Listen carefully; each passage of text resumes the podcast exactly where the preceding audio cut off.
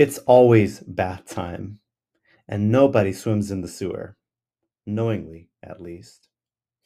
In Japan, there's an activity that high performers and happy people do called Shinrin Yoku. Shinrin means forest, and Yoku means bath. So together, it's forest bathing. It's the practice of finding a natural setting, a forest, park, or garden, and spending time there while engaging all of the senses the sights, sounds, smells, and touch.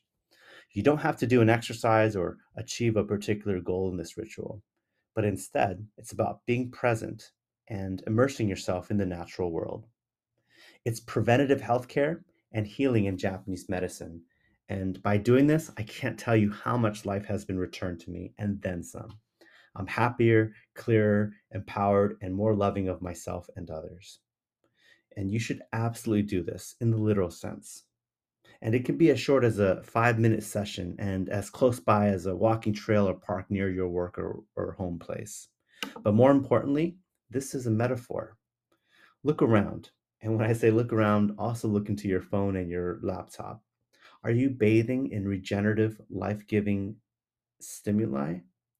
Or are you soaked in negative, unhealthy waters that rob you of joy, inspiration, productivity, and purpose? Yes, the filth includes toxic people, unmanaged social media, past trauma, the news, and the list goes on.